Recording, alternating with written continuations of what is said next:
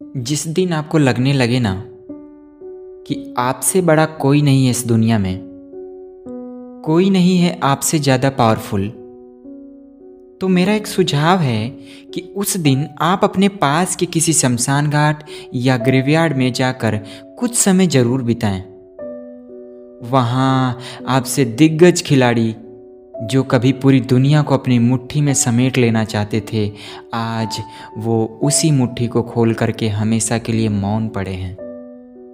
जिनका मानना था कि पूरी दुनिया का अस्तित्व ही उन्हीं के बदौलत है, आज उसी दुनिया के एक छोटे से कोने में अपने अस्तित्व को हमेशा के लिए दफन कर दिया है। जिनके लिए पूरी दुनिया कभी छोटी पड़ रही थी आज फाइव बाई फोर या सिक्स बाई फोर की ज़मीन भी उनके लिए इनफ है। जिस आवाज़ के बदौलत वो पूरी दुनिया को जीत लेना चाहते थे। आज वो आवाज़ यहीं कहीं सन्नाटे में तब्दील हो गई है।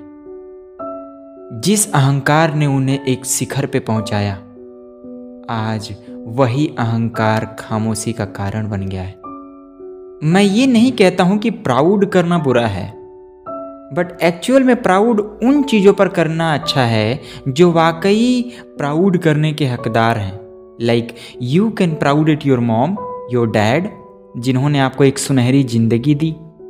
You can also proud it your country जिसने रहने की आपको एक जगह दी। But never try to proud at your health at your body at your wealth मैंने किसी किताब में पढ़ा है कि जो धन आज आपका है, वो कल आपका नहीं रहेगा। जो समय आज आपका है, वो कल नहीं रहेगा। अगर रह सकता है तो उसका तरीका एक ही है, और वो है पोलाइटनेस यानी अहंकार नहीं करना।